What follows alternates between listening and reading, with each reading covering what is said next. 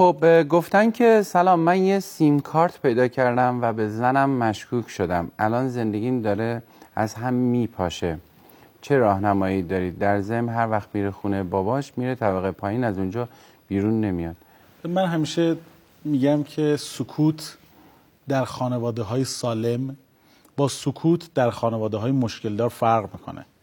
در خانواده های سالم وقتی سکوت هست سکوت سازنده است. سکوت پشتش یک حرکت مثبتی اتفاق میفته. بعد پشتش لبخنده. میگن که مثلا مادر بیا شام تو بخور حواسشون جمعه. ممکنه بچه ها تو اتاق خودشون باشن دارن با کامپیوترشون کار می‌کنن. ولی سکوت در خانواده های سالم سکوت آرامش بخشیه که این شادی در خانواده است. اما سکوت تو خانواده نابهنجار فرق می‌کنه. سکوت تو خانواده نابهنجار آدما دنبال آتو میگردن و یا قبل آرامش بعد از طوفان یا آرامش قبل از طوفانه. نکات بس... این نکات خیلی مهمه. فضای سایبری بد نیست. پیدا کردن یه سیم کارت توی خونه چیز بدی نیست. اتفاقی که میره همسر من بره تو خونه مادرش بیرون نیاد سه چهار دقیقه چی کار داره می‌کنه این این که اونجا هست بد نیست. این که من چطور دارم به زندگی نگاه می‌کنم؟ وقتی تعامل در خانواده از بین رفته باشه احتمال هر جور خطری وجود داره. اینکه از فضای سایبری استفاده کنه. اینکه من همیشه اینو میگم میگم که یه مثالی برای خریدن ساندویچ دارم. میگم اگه دو تا ساندویچی کنار هم دیگه باشن یکی شلوغ سفت جلوش کشیدن یکیش خلوته. از کدوم ساندویچی شما غذا می‌خرید؟ این یکی ساندویچی هم که شلوغه شاید غذاش هم یه ذره مثلا یه ذره ارزون ترک باشه. بعضی میگن که از اون اولیه بعضی میگن دومیه. حالا هر کسی پاسخ خودشو میده. من می‌خوام سری پاسخ بدم. پاسخ اینه که اگر دقت بکنید من میگم اولین چیز منطقی اینه که این, این کسی که داره بیشتر غذا میفروشه چرخش غذایی بیشتری داره. و دوم این که سود کمتری هم می‌گیره داره مشتری را میندازه. من باشم میرم از دومیه می‌خرم. اینو می‌خوام بیارم تو فضای خانواده. اگر من دیر به دیر با همسرم صحبت می‌کنم ولی وقتی که شروع می‌کنم به صحبت کردن یه دفعه میرم سر اصل مطلبی که خیلی تلخ و ناگواره. یعنی من دیر به دیر با همسرم صحبت می‌کنم. وقتی که باش صحبت می‌کنم تا بهش میگم که مثلا چه خبر خوبی مثلا حالت خوبه میگه که آره راستی اینو بهت بگم ها.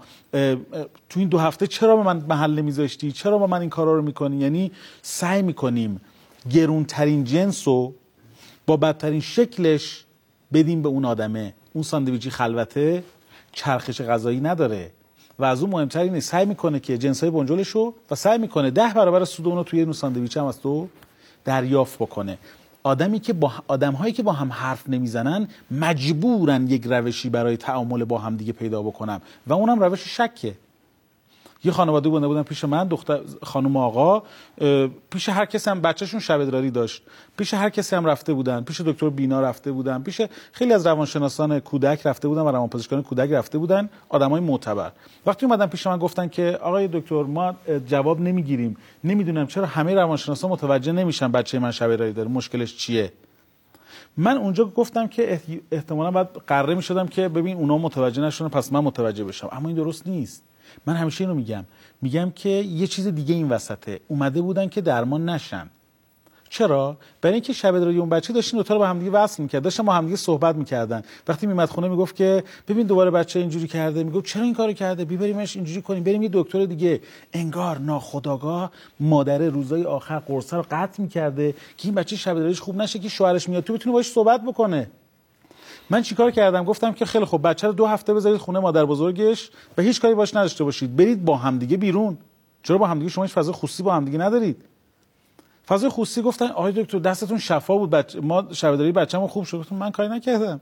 شما با همدیگه رابطتون بهتر شد. وقتی رابطه بیماره انتظار باید داشته باشیم سایبر اینترنت یا هر چیز دیگه اینا فضاهای رسوخ اینا بهانه است. بهانه است برای برهم خوردن سازگار و ساخت و ساز زندگیمون من می‌خواستم از آقای دکتر بپرسم آیا این تاثیر روانی روی جسم هم می‌ذاره که حال جسمی آدم هم بد بشه؟ اما بریم یه تصاویر نگاه کنیم برمیگردیم با فردا دیر است. از شبکه سلامت در خدمت شما هستیم. الله که بی خورده مشفقانه تر به هم دیگه نگاه بکنیم برای دستگیری. بفرمایید خواهش می‌کنم.